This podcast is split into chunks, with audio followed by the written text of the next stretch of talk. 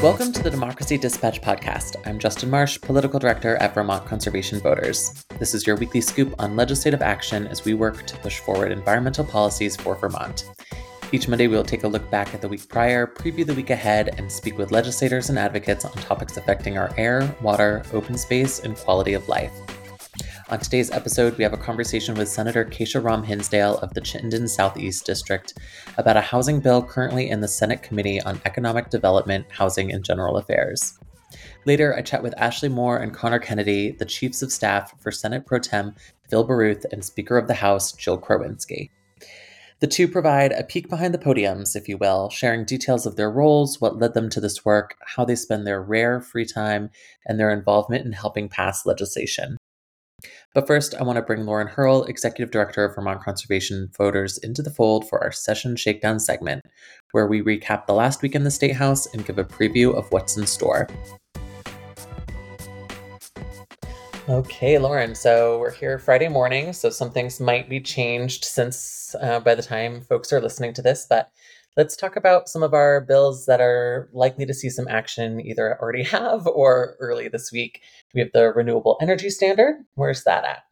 So that bill has already passed uh, a strong 911 vote out of House Environment and Energy and was sent to the Ways and Means Committee, where they have already taken a look at it and we're anticipating a vote um, as soon as later today, potentially. That then will go to the Appropriations Committee for a quick look as well uh, before going to the floor. So, hoping for a floor vote soon.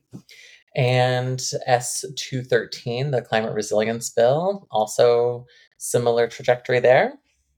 Yes, we are hoping to see a vote on that bill soon. The committee has been working through, um, you know, a number of issues to really tighten up that uh, those resilience policies, our watershed policies. So, hoping for a vote um, this week or early next week as well. Great. And where will it go after that?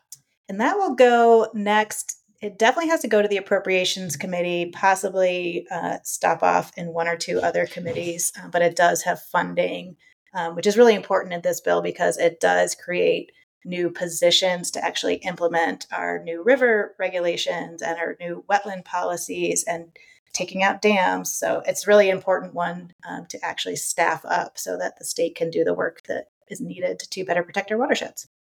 And there's been a lot of talk about Act 250 this session and several land that are very important land use policy and reforming Act 250. Um, sounds like feels like almost every committee is touching Act 250. um, you had a conversation with Senator Ram Hinsdale, but maybe shore up that conversation and why Act 250 is is on everyone's lips this this session.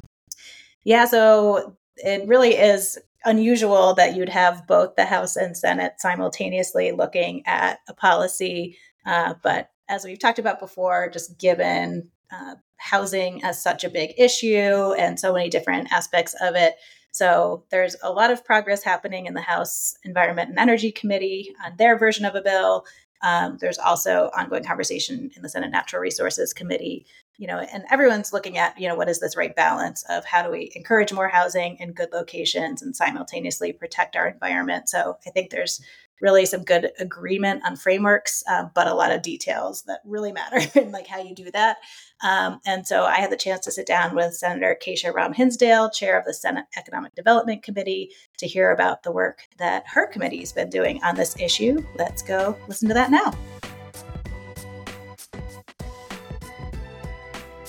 I am here delighted to be joined by Senator Kesha Ram Hinsdale, who has been a longtime ally and champion on a whole range of issues uh, environmental health, environmental justice, housing, and uh, we wanted to speak with Senator Ram Hinsdale today, in particular in her role uh, chairing the Senate Economic Development Committee, where they've been doing a lot of work on housing. And so just wanted to hear kind of how you're thinking about the housing crisis, uh, particularly in the context of so many intersecting crises like climate change. Mm-hmm. So, yes. Well, thank you, Lauren. It's always a pleasure to talk with you and to work with Vermont Conservation Voters.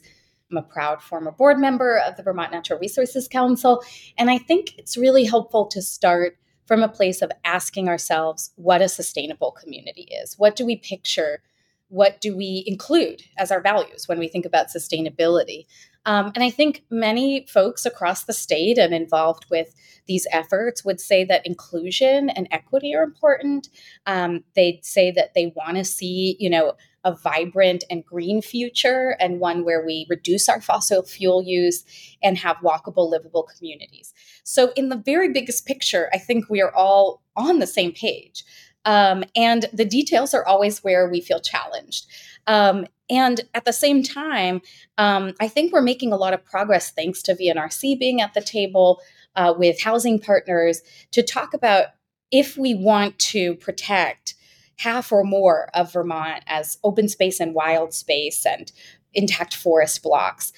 What do we do in our population centers and our rural hamlets to make that possible? So you'll see our bill this year, the Be Home Act, bringing everyone home, uh, follow on the Home Act from last year and its focus on municipal zoning by essentially saying we, for a long time, have not had a statewide land use map.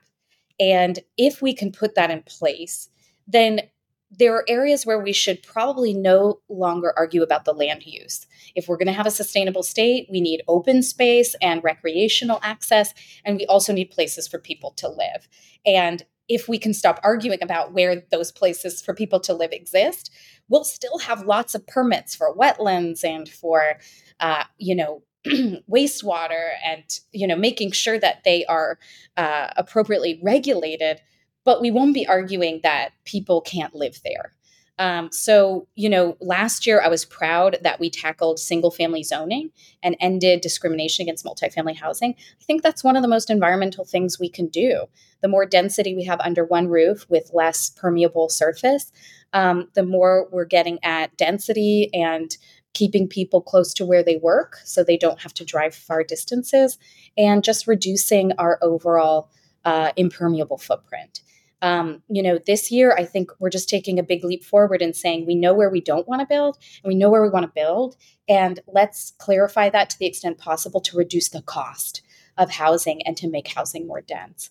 Um, you know, I think there'll be places where we disagree uh, forever, you know, but really, I hope we can all hang together in recognizing that sustainability means looking beyond ourselves, our backyard, and even our state, and, and acknowledging that we are likely to have more climate refugees come from the coasts, come from warmer climates, and uh, the change is going to shape us if we don't shape the change. Yeah, no, that's it's so great to hear that overview. And we were big supporters of last year's home bill and encouraging great density. And you know, I think it is exciting that there's so much agreement around this framework of let's make it easier to build in the places where we want housing. Uh, let's protect critical natural resources, and so that gives us a lot to work with. And it's been really interesting to see the different stakeholders that have come together that don't usually agree, like exactly. the Vermont Chamber of Commerce and VNRC and others. And so it does feel like there's a lot of room to make progress this year. And so um, thanks for your your important work on this issue. Um, we have just a minute left, but I would yeah. like to hear. Um, I know that um, we have worked together on environmental justice legislation that was really important, um, enacted recently, and we are now at the point where we need to make sure that that program is sufficiently funded so that it could actually be set up for success. Um, can you just tell us a little bit about that issue uh, briefly and what we need now? Yeah, I mean, people can't see me nodding, but we, you know, we do need to make sure that program is set up to succeed and not set up to fail, as so many environmental justice and civil rights programs can be kind of an afterthought. Um, and it gives me the opportunity to remind us of the flood of July and December um, and recognize that we now have more people attuned to where it's safe for them to live, where it's not safe for them to live, what kind of toxins they might be breathing in. Um, that is all environmental justice. Questions about how we give people agency to move out of floodplains, to manage uh, their family's health in a way that that works for them, and to live in safe, healthy neighborhoods. Um, where it stands is trying to make sure it's on a path to success. We have an incredible director of environmental justice in the Agency of Natural Resources, Carla Raimundi, um, but she's struggling to make sure she's well staffed to do critical civil rights compliance work and environmental justice work. Um, we have a council, we have agencies at the table, but I also think we need to fold in um, more perspective from the Land Access and Opportunity Board under the Vermont Housing and Conservation Infrastructure to really make sure that we're reaching back out to communities and making sure they feel touched. And I think the really critical piece there is uh, related to natural disasters, which are coming fast and frequent. We know people end up actually usually dying more from heat waves than from floods. Um, but we need to be responsive a lot more quickly. We look back at Tropical Storm Irene, and people still haven't recovered from that. And now they're not having an easy time recovering from these floods and knowing that something else is going to come around the corner soon. Um, we need a really responsive, meaningful way for them to participate in what the future of their community looks like. And that's going to take more infrastructure, more oversight and support, and just you know, really the staff capacity and the connection to all of our state agencies to get that work done. Um, so, you know, it's often and still a, is a question of funding. Um, but, you know, there is hard work involved. We will hit a point where there are big questions about what sustainability looks like from an environmental justice perspective. And um, Carla and ANR need to have the ability to put a stake in the ground for you know safety and equity in natural disasters um, and look broadly at you know what they should be working on regardless of the federal government that we end up with and what the epa is telling them to do. Absolutely. So we will keep you all posted on how we're able to um, shore up funding and when we might need your voices calling for um, robust funding for our environmental justice program and policy implementation. Um, and we'll certainly keep you posted also on how our housing conversation is evolving, another critical issue here. Thank you so much for taking the time. I know it's incredibly busy right now and really appreciate uh, hearing your perspectives and for all you're doing. Well, just thank you for always sitting at a very difficult intersection between environmental and social justice. Um, it's never been a more critical conversation and it's never been harder to keep all people satisfied in that conversation. So I just appreciate that you're sticking sticking to it and not walking away from the table. Here, here. Well, let's keep at it. Thank you so much, and we'll talk to you soon. And now it's time for my interview with Ashley Moore and Conor Kennedy. The Vermont legislature has about 100 staffers, compared to states like Massachusetts and New Jersey, who have close to 1,000. Montpelier is unique in many ways, but the lack of legislative staff allows direct access to legislators for constituents and advocates that many other states don't possess. A bulk of the staff work in the Office of Legislative Counsel. They're drafting, editing, researching, and processing the hundreds of bills that legislators propose each biennium. Besides statewide elected officials like our governor, treasurer, and attorney general, for instance, senators and representatives operate on their own, relying on assistance from advocates, interns, or volunteers to get the resources and help they need. But the Speaker of the House and the Senate President each get a chief of staff. Ashley Moore is a Rutland native who now resides in Montpelier. She is the former director of Main Street Alliance and more recently of Alliance for a Better Vermont. She vacated that role to accept the position of Chief of Staff for Senate President pro tempore Phil Baruth in 2022. Conor Kennedy is a Hartland native who now resides in Montpelier. He was a staff member for former Senate Pro Tem John Campbell, and more recently, a former staffer for the Secretary of the Agency of Human Services. He became Speaker of the House Jill Krowinski's Chief of Staff in 2021. So let's start off with having you describe your roles. What does a typical day look like for you two?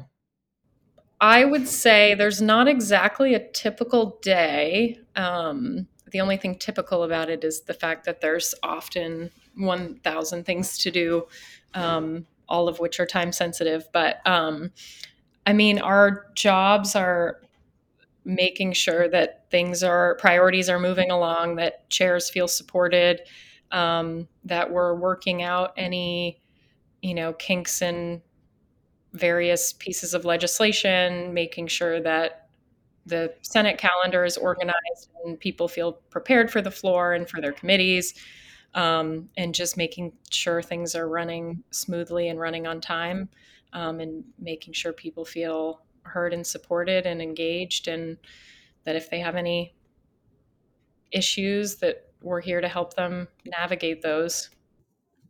Yeah, I um, I would echo what Ashley said. I think um, for me, I think a lot of it is, you know, I'm not a policy expert in any particular field. I like to say I know a little about a lot. So I see my job is trying to connect the right people and make sure there's open lines of communication. Um, you'll hear the speaker say that, you know, one of the things that is most important to her is that everyone has a seat at the table. And so part of that is creating that space, and especially for the voices and uh, sort of the different people and groups that have historically not been at the table. And that's a really exciting process, um, but it's also difficult because you're sort of trying to tear away the layers of, um, you know, this uh, creation of people that have been involved and those that haven't. And so I think we spend a lot of time trying to do things you know quickly because that's what vermonters need and we have a small amount of time that we're here to basically set the course for the state whether it be the next fiscal year or a pathway for you know a decade ahead in our um, climate goals. And so it's really exciting work. I would say for myself i start and end the day walking my dog because it's the only time that i truly will have to myself. I think ashley can confirm once you're here um, there you're just people are constantly trying to sort of get your ear for a minute or 15 minutes. And so uh, i like so many other vermonters love just having some time outside before i come in um, and i do that at the beginning and the end it's it's great. So that's my day. So are you always sort of on? Like uh, how do you otherwise have a, a work-life balance and are you ever able to really escape your roles during the legislative session I mean, I would say, um, you know, I've been doing this for a little bit now that we're older, but my friends used to throw a party for me in December, and it was like a sign, like a going away party because I just disappear for four months. Um, it's uh, it's tough to try to do all the things that need to be done in a constrained set of time, and for me personally, I'd rather um, work outside of it because it helps with my stress. But I also think it's important to try to do really good work, and you can't do that in an eight hour day. Um, and it's important to talk to people and hear from as many people as possible when you're making a policy um, that will then, you know, we're working on a policy, I should say, that will then go before the floor and for a vote. Um, so I'm okay with it. I think it it does get tough. There are moments where I'm like, man, all my people are getting together and doing something on a Thursday and I just don't have the energy. So work life balance would pro- could probably be better, but I also just really genuinely enjoy this work and so I'd never feel like I'm stuck or I I um, am miserable with what I'm doing. I I do feel truly fortunate to love this work and and have a great um, group of people that I get to work with every day. Yeah, so Ashley, are you able to ever put the phone away and and unwind? I would say, I mean, I'm not the best. Anyone who knows me knows that unwinding is not a thing that I do particularly well. I'm usually very energetic and um, multitasking and have a hard time turning my brain off. So I'm not the best at um, at unwinding in general, especially in this role. But I think that's part of what is so great about the role is that I care so deeply about the work that we're doing. And it doesn't, it, while it, it's really busy and it can be stressful and exhausting, um, it also just feels like, an, you know, as cheesy as it might sound, an honor to have this opportunity to do this work because feel like I get to help coordinate, you know, the work that our chairs are doing and priorities of the pro tem to make Vermont better and to influence people's lives in the short and long term and in a positive way. And so if that means that at eight o'clock at night I need to, you know, be on a phone call or getting through emails I can't get through during the day, it feels worth it. Um, and like Conor said, uh, I do, de- I definitely do disappear during the session and don't often really get to see my friends because on the weekends it's catching up or recuperating. But, um, but I just tell everyone, see you in June, usually. And so, how often are you two talking to one another? And is it, and, and what's the purpose of you coming together and coordinating for your separate chambers? Conor and I are essentially in constant communication um, during the day. Either he's at my office door, I'm up at his office door, um, because we're, you know, thankfully the speaker and pro tem typically have a lot of shared priorities. Um, you know, climate is a top priority of both of theirs, so we're always uh, talking about you know schedules and what our committees are working on and when we can expect certain bills to come over and just trying to make sure things are running smoothly um, you know navigating complicated issues roadblocks other things. So we're we're basically always in touch which is nice. Um, it's nice that going into this role um, we had already had a, a long friendship um, and so we had a really good foundation of trust and um, familiarity with one another. So it makes it all, all, that easier and more fun when you have to to work through harder, complicated things. Yeah, I mean, I, I would. That's what I was gonna sort of lead with. Like, you know, we, we wouldn't probably be texting as much as we are now, but before uh, these roles, Ashley and I were friends already, and so you know, in some capacity, we'd be texting about you know the day or you know trying to find time for a group of us to get together um, it certainly makes it easier i think you know like i'm a very face-to-face person. I think things can get lost in translation um, in emails or texts but had like knowing ashley and being able to like and i think she knows my mannerisms as well being able to text or just have a frank conversation when one of us is like stressed out about something the other chambers doing or not understanding like hey why are you all doing this? And then getting the other side and being like right that makes sense. Um, it just keeps the overall temperature down which i think is important. And you know like i tell people vermont is so much different than dc i like to think we come into this more with like a west wing vibe like we have a problem. We need to fix it. Let's work together and find like a creative solution um, and DC is more like House of Cards, where it's just like nothing's getting done. It's sort of like clandestine and in the shadows. Um, it's not. It's not something I think our bosses or you know the members that are elected here are interested in, and it's not what Vermonters are interested in. You know, we have four months to do stuff, so I think being able to communicate, um, you know, with Ashley and just let her know, like, hey, this is where the house is doing. I know that this isn't exactly where the Senate might be at, but I just wanted to like flag it for you, and we can circle back and you know find that middle uh, solution and or, you know find the compromise solution. Um, I think that's just really helpful, and it's what we all do in our lives, right? It's like finding compromise with our families and our friends, and um, and all sorts of work environments. So, so you've mentioned that you're consistently very busy during the legislative session and you basically have no lives. So I'm curious, after each chamber adjourns for the year and after any special veto session happens, what do your summers and falls look like? Do you get any reprieve or is there special work you're doing during that time of year?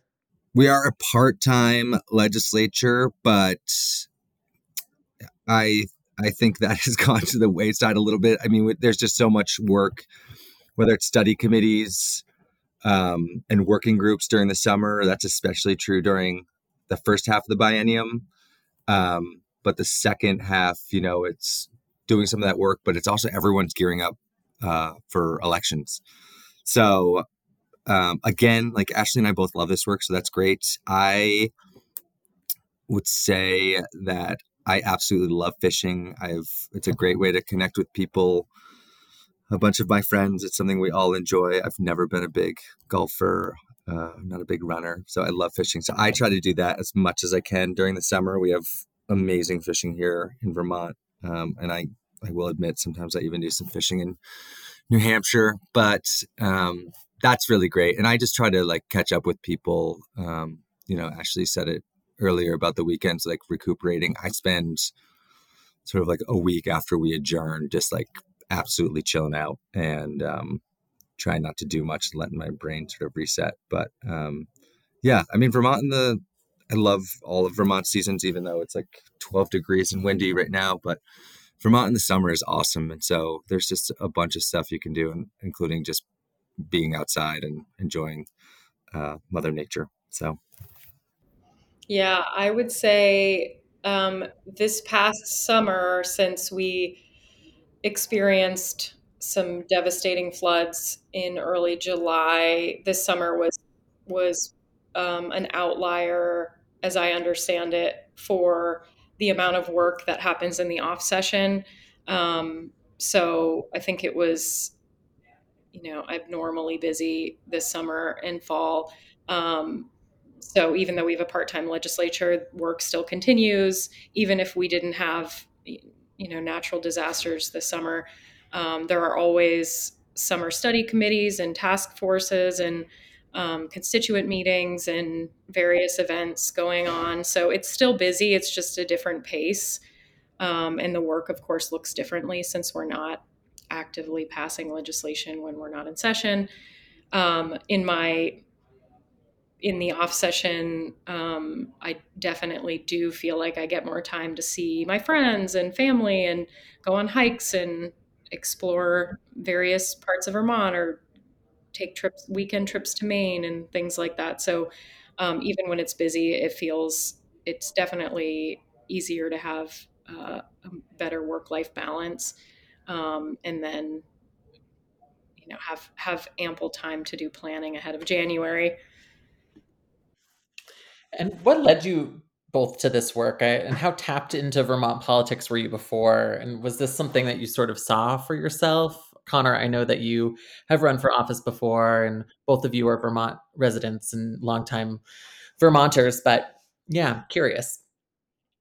I mine was kind of an accident. I worked in the same office that Ashley is now as my first role. I think it was like 10 or 11 years ago i really need to figure out when i first started working. People ask me and i like don't remember which is not great but let's say roughly a decade ago and i saw the pro tem at the time senator john campbell at a local restaurant um, back down the upper valley and my parents were just like you should just ask him. You're looking for an internship. You should just go ask him. And i was like i don't know. I don't know. This is so weird and I did. And he was like, yeah, sure, apply. And I applied and I didn't uh, hear anything back for a little bit until this wonderful woman, Rebecca Ramos, sent me an email and I interviewed. And we really, uh, she was the chief of staff for Senator Campbell at the time.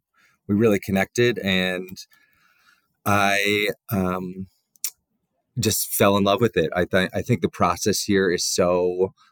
Uh, just funny and awesome. Like you're sending all these people that don't necessarily have professional legislative experience, but they have their own life experience and the uh, trust and faith from their community to go represent them and make really difficult decisions. Um, and I just think it's the coolest thing in the world. Like it on paper, I think if you explained it to someone that had no clue about this process, they'd be like, "How does that work? That shouldn't work." And it works, and it's great.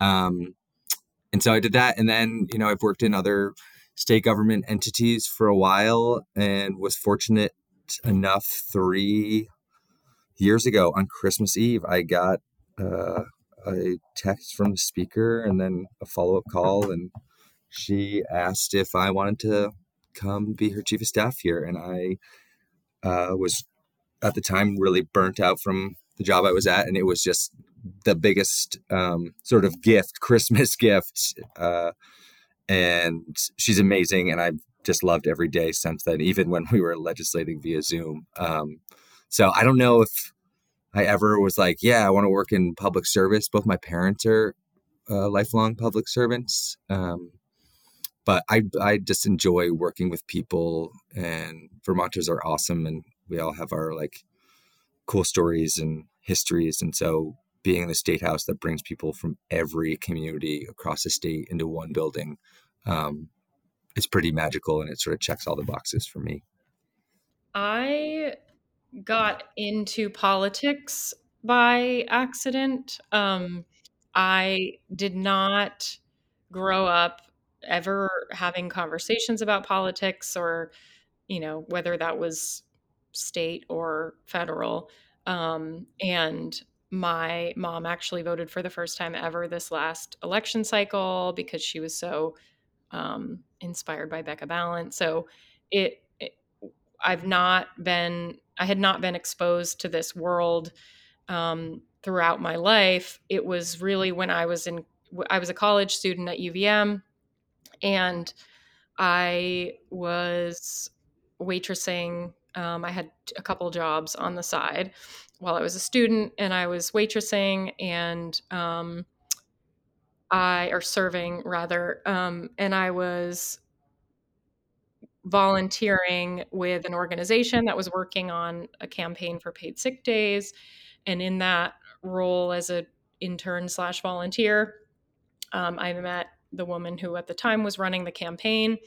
She offered me a job that was supposed to just be temporary for the summer. It turned into a full time job um, with Main Street Alliance doing business outreach. Um, and then I loved that work so much that I wanted to continue it. And I felt like it was something that really was well suited to my personality. I felt like motivated in my life. What made me motiv- feel motivated was injustice. And so um, getting to do that work, working with small business owners across the state, um, running the I ran a the Paid Family Leave Coalition for many years, um, and then I very briefly worked in the electoral space, um, and I have been really glad to come back to focusing on policy um, in this role. And getting to work with Senator Baruth has been great because he's really amazing and values aligned, and um, I've been really lucky to work with him and um, and every senator and to get to know them better. Um, and so it was, you know, getting involved in politics was definitely not something I ever would have expected for myself. But I think really at the core of my current job and all the jobs that I've had um, is this sort of this commitment to a thriving, vibrant Vermont I feel like it's Vermont is my family, it's my community. I care about it deeply and want everyone in Vermont to have you know happy healthy lives and so being able to be part of something that's you know an, an institution that's contributing to that every day is really an honor and i feel really lucky to have this opportunity so do you just get you get tapped for this? It's not a, a role that you apply for. Conor mentioned a text from Speaker Krowinski. Is that how you fall in you sort of fall into this role a little bit? Um I will for me I was in a role where I was working on this communications project and I was talking to um, legislators that I thought would be interested. And in those conversations, got a sense of, you know, who was thinking about running for pro tem or majority leader, who wanted various, you know, chair positions and so on. And um, in, I had had a coffee meeting with Senator Baruth, and I had known that he was planning on running for pro tem. Um, and I knew him a little bit from working on paid sick days, although at the time I was um, a business outreach person, so I didn't spend that much time in the building. Um, and so it after talking with him and knowing he was planning on running for pro tem, I felt like in our interactions like it would be a really good fit and I always knowing myself well, I knew that this role would check all of the boxes for me, like all of my strengths, um, in every job that I've had, I felt like we're really would be able to to shine in this type of role that it would I just I love the chaos. I love the unpredictability. I love all the personalities. Um, and so I had basically said to him that, you know, I assume he's going to be at some point in the near future looking for a chief of staff, that I'd be really interested in talking to him more about that. Um, and kind of left the ball in his court, knowing that it was at the time pretty early to be having those conversations, but also wanting to be really proactive in in letting him know that I thought it would be a good fit. So we had a couple of conversations, and thankfully he also thought it would be a good fit, and um, so that was how it happened for me. And it, it sounds like for Conor it was somewhat similar. Yeah, it definitely it definitely is. I mean, I think um, you know, Vermont is small, right? And so I remember, um, you know, as I previously mentioned, uh, Rebecca Ramos told me like, if you do something in the morning, everybody sort of knows by lunch, right? And it's uh, it was just a way, a great way of saying like, you know, do your best, be honest. People make mistakes, but you know, if you're doing something with poor intent, like everybody knows, and then you sort of have that mark on you and boy i can count like i've made plenty of mistakes over the years but i think as long as you work really hard and you try to do your best every day it it sort of it can get around you know and um i think for me i you know I, I didn't know what was sort of happening in that space um with the speaker looking for someone and uh people that i had worked with like recommended um that she reach out. Uh, you know, like I, I remember through the grapevine people asking about Ashley and potentially her being there. And I was like, yes, that would be a great fit. Right. And so it's, you sort of do it. It's like any job with like reference checks. I would say, um, the difference is, and this happens in other things, you, um, there's a, a closeness where it's um, it's very unique. You know, it's you're helping support this leader, and in our case, that is overseeing 149 members for a chamber, um, and trying to manage and make sure that that's going as smoothly as possible. But just like it doesn't mean that life stuff happens. So when stuff in my personal life has happened and the speaker as well, like you're sharing those moments and supporting um, each other during that like we do with other members as well and so i think beyond just sort of like a you know a resume piece it's your personalities and you know is it someone that you believe can support you um, during the great times and the tough times and um, we certainly started you know i knew the speaker um, decent amount but it, it, was certainly a big jump and you know at the time we were mid covid and so I didn't get to meet her in person. I should ask her. I don't think it was into like the middle of that first session, or maybe it wasn't until the summer. Um, so we started this really, you know, uh, intense working relationship via Zoom. Um, and just like so many Vermonters and people across the country, trying to learn this, you know, the quote unquote new normal that was remote work. Um, and that was funky. So, it all worked out and it's great. And, um, but yeah, I think, you know, for other people that I've spoken with that are interested, it's like try to find an internship, just get your foot in the door. We like, you know, in, in our office, um, people that are interested were like, come shadow the speaker for a day and like just see what it's about. Cause it, it might be something that you really enjoy or you might get out of it and you're like i want no part of this like this is not for me um, and so i think we try to create a lot of opportunities just for people to see what it's all about um, and not just with the speaker but we have so many great members um, just to meet and sit down for a coffee or chat with them in their committee room and so trying to make that space and make sure that people know it's it's something that is attainable i think is really important and just pivoting quickly to to some of the policy work that happens in the state house, what what's been one of the more sticky or controversial policies that you've dealt with? Thinking particularly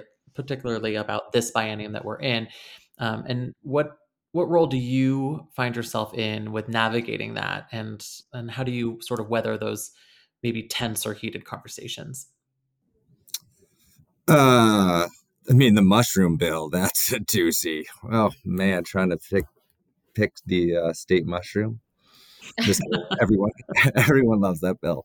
Um, Uh, you know, I would say it's happening this biennium, but it's happened ever since I started this work and long before that. But any education thing, you know, kids are involved, schools are, for the most part, the community center, sort of the hub. Um, we are a state that historically continue to have local control. Um, it's just, it, it is rooted in our fabric as Vermonters, um, our connection with our schools. And so any,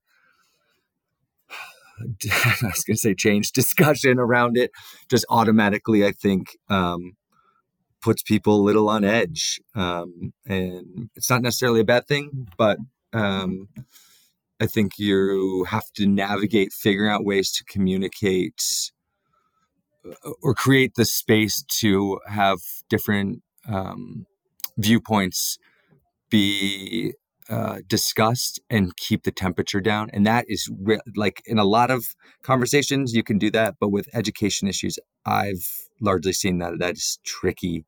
Um, and it's because people care.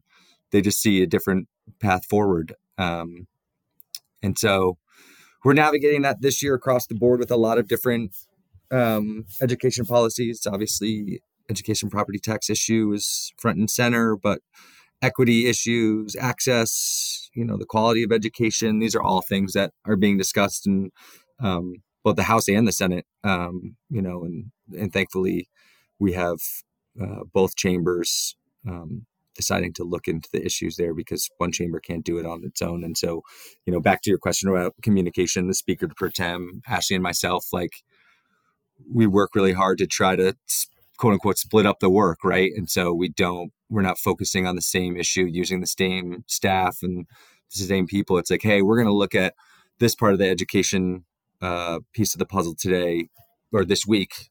What do you think about if you look at that? And then we just swap, right? And so that's happening now, um, and you know it, it, will continue for throughout the rest of the session, but in the years to come, um, we'll just you know everyone wants to make sure that we have a robust and high quality uh, public education system, but you know that also um, we can afford and make sure we understand you know what what that looks like. So that would be my pick. I will say what feels and what feels appropriate for this podcast is uh, Act 250 reform and modernization. Um, that's something that we all are in the middle of we're currently all in the middle of conversations involving act 250 um, how can we update this 50 year old law that we know has been part of shaping the vermont that we love um, but like any law is deserving of our focus and attention to figure out is it currently you know meeting the needs of today's challenges including climate change and our housing shortage. So that's something that has been and will continue to be um, at the core of a lot of conversations this coming le- this current legislative session, um, and is something that can be really tricky for people to navigate. There's a, I think everyone's on the same page that well maybe not everyone but a lot of, uh, I would say, the majority in the Senate and definitely the pro tem believe that we can figure out a way to address our housing shortage and also continue to to protect the environment that we know is pretty critical to um, Vermont's livelihood and vibrancy, and it's what we all live here for a reason, and um, we need to keep that in mind and be really intentional. And so I think we have a lot of really hard conversations in committees across chambers.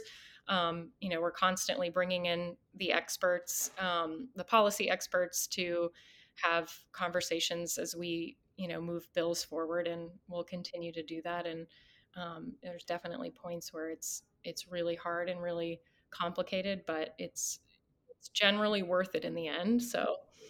Generally yeah. yeah generally worth it in the end well, in closing out, Ashley, you had mentioned on the Conflict of Interest podcast that you are a prankster. And so I want to know I, I want to hear about some of your successful pranks, and then I Oh also want to know if Sh- if Conor should be watching his back.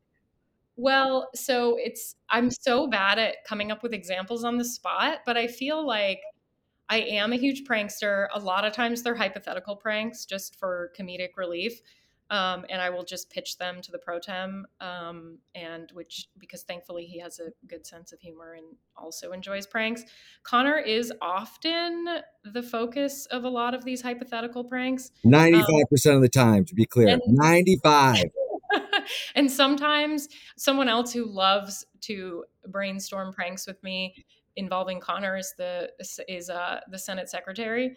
Um, so something about Conor just really inspires us in that way. Um, and now, of course, I can't think of a single one, and I'm I'm sad to admit it because it sounds like I'm all talk and no game. But I promise you, there have been a lot of good ones, and there will be more. And I'll just have to tell you offline when I think of them. Perfect. I can't wait. Well, thank you both. I think obviously having a good sense of humor is really important for this role, and and I think you both bring that to the table and um, successfully are able to to manage what seems like a very uh, hefty lift for sure. The house you. is way more fun. So if whoever listens to this, come visit us. We have a great time. Yeah, definitely not. Senate's way better. We've got better colors too. Green is way better. Oh my gosh. On that note, thank you so much. Thank you.